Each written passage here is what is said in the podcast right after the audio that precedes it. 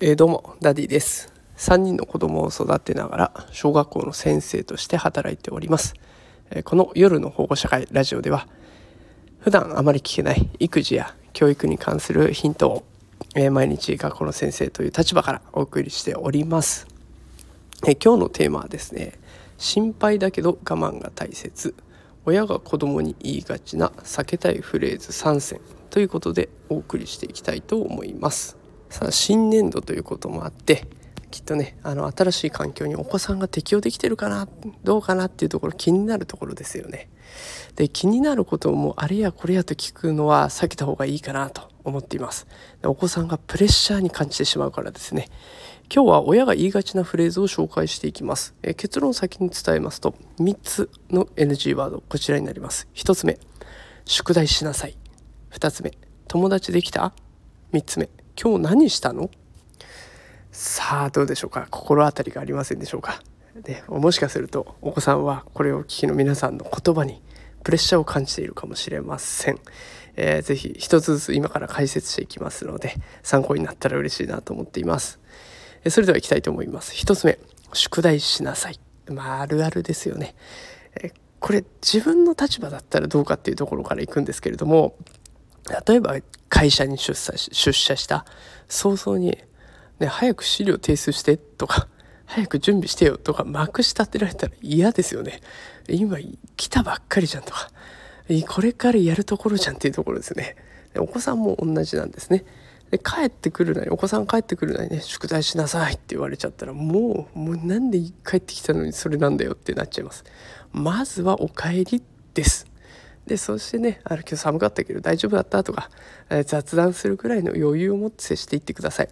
で一通り話した後にじゃあそろそろ宿題始めようかって徐々に宿題の方に促していけばいいんです。いきなり宿題した宿題しなさいっていうのはちょっとねお子さんにとってもきついものがあるので気をつけてください。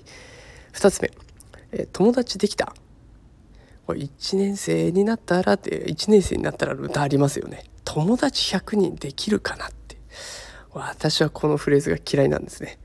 あの100人の友達って必要な子ももちろんいます。ね、いっぱい囲まれていたいとかいう子もいますけど一人の友達がいればいいんだっていう子もいるんです。でもしかしたら小学校のうちにねあそんなに仲いい子ができないっていうことだってあります。もう読書してる方が落ち着くんだとか、うん、折り紙没頭してる方が面白いんだってねいろんな子がいます。で友達がいないイコール悪いことっていうイメージが強すぎるかなと思ってます。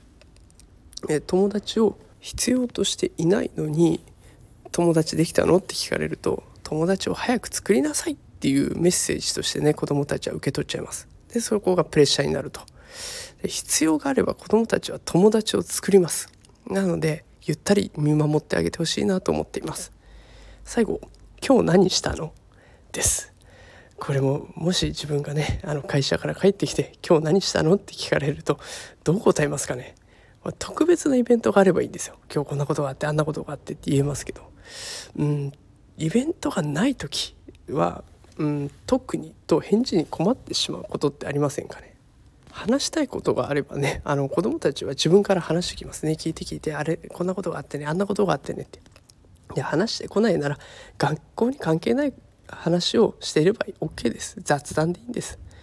ね、だからこんな風にしていろんな話をしていく中であふとした瞬間にそういえば今日こんなことがあってねって話してくれるかもしれません。でそれが子どもたちが自発的に話すことなので子どもたちも、えー、気分よく話をすることができるということになっていきます。さあということで今日は親が言いがちな NG ワードを紹介しました。もう一度おさらいすると「宿題しなさい」「友達できた?」「今日何したの?」とこの3つですね。あ、つい言いたくなりますがお子さんとの関係を良好に保つためにも過干渉になりすぎないように気をつけたいところですね。私もねあの気になってしまいます。親としてね。だけどやっぱりここは一つグッとこらえて我慢していこうと思いますので是非皆さんもグッとこらえてやっていきましょう。ということで今日も最後まで聞いてくださってありがとうございました。また明日会いましょう。それではさようなら。